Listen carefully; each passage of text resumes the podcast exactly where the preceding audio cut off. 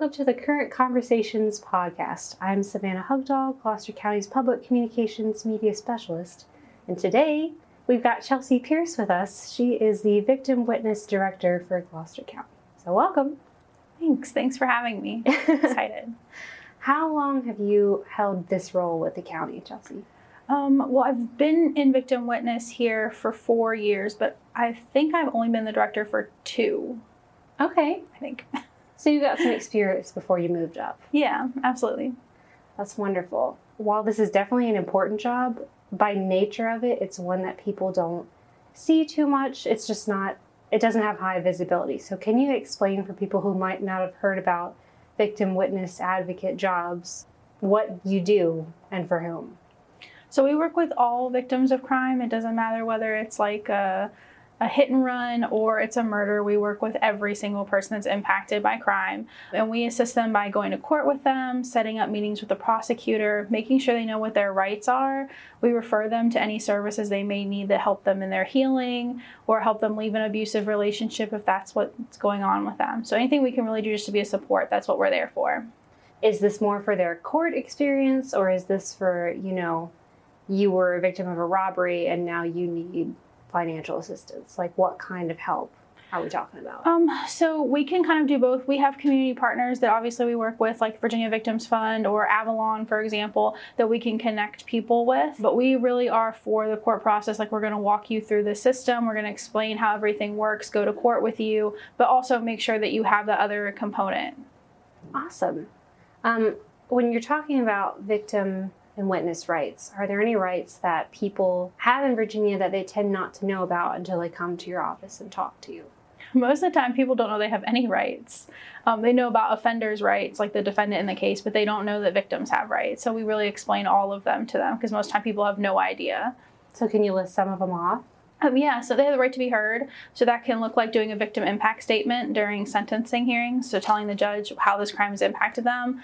Also with the prosecutor. So coming into our office and letting them know these are the kinds of concerns I have, or I'm okay with this plea agreement, or I'm not okay with that.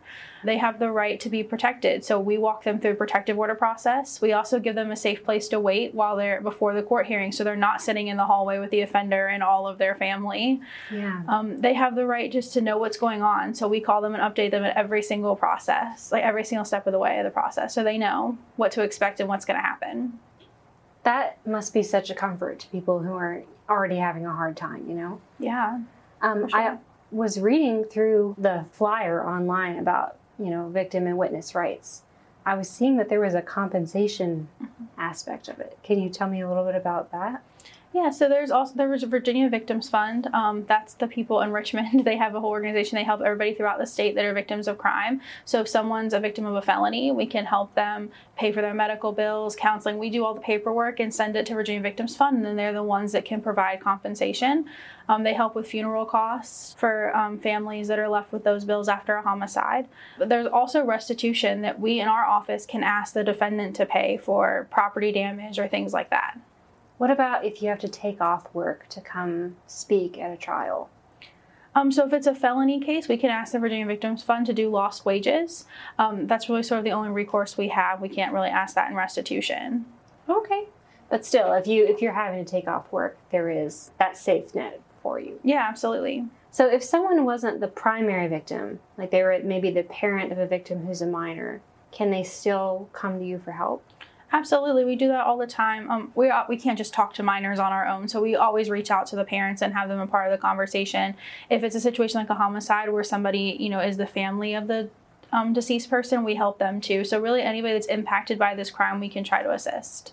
So you don't have to be the person who was you know specifically wrong to be a victim. Yes. Working with domestic violence victims in particular, are there any heightened risks associated with people taking time off for the holidays? Yes, anytime that an abuser and the person they abuse, the victim, are home together in a situation like COVID was the worst for that, really. But the holidays, you know, it's heightened. There's family over. There's more reasons for people to be agitated and upset, and also lose control over the, you know, the victim. And so it can be a really heightened time for a lot of domestic violence. There's also drinking. You know, everyone's together and celebrating, and so that's when things tend to get heightened and worse. So, what can people do if they're if they're looking to the holidays and they're thinking, you know, this might be a time of risk for me? Really just think about safety planning like letting somebody you trust in your life know like this is i'm in an abusive situation so they can send a code word text if they feel like you know they're in danger. Or and also check, checking their social medias and google and things like that making sure that they are safe and they're not being monitored by the person that they're with. Um, just so that if they do need to make a quick getaway they have that ability and they can you know search for somewhere safe and that person's not going to track them or follow them. Definitely. When should people reach out to your office for help and how can they do that?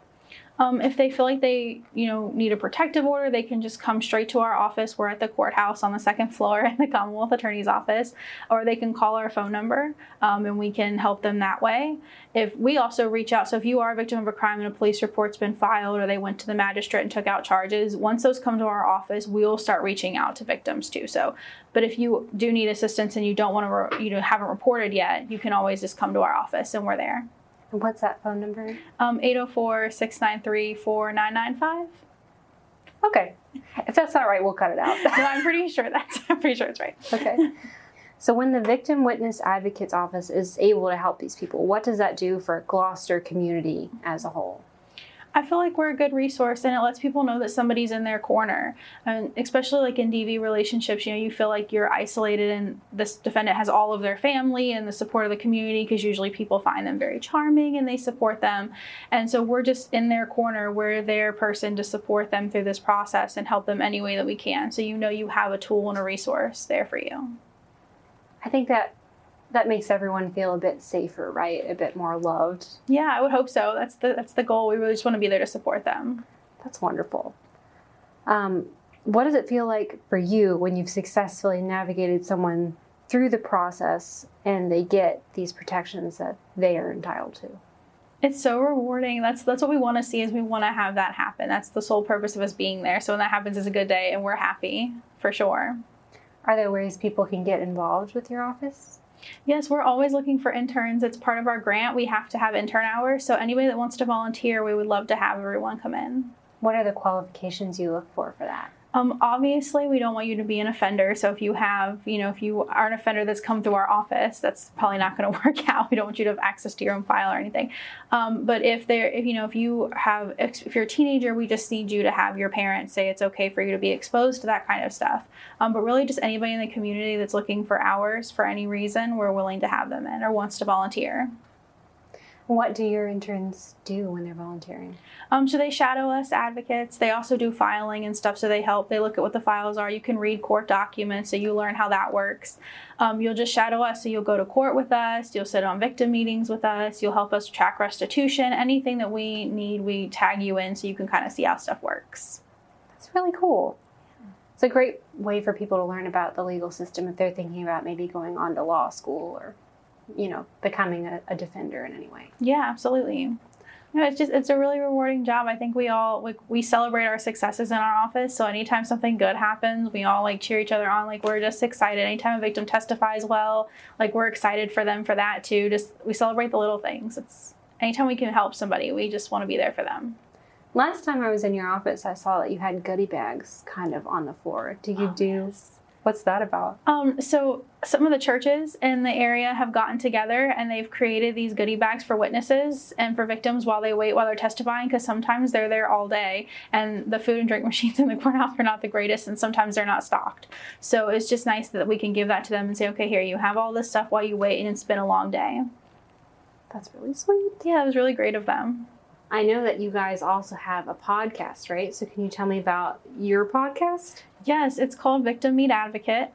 Um, and so we just talk about the different aspects of the criminal justice system. We do a case study. We walk people through, like, we talk about what potentially could happen during felonies or misdemeanors and what advocates are doing the entire time. Um, we try to give people as much information as we can. We also talk to different service providers, so you'll know that that's what exists in Gloucester County. Where can people listen to that? Um, Spotify, Apple, really wherever you get your podcasts. Wonderful. Well, thank you for coming on and explaining a little bit more about your job. And we're just so grateful that you do it. And thank you for what you do. Yeah, thanks for having me.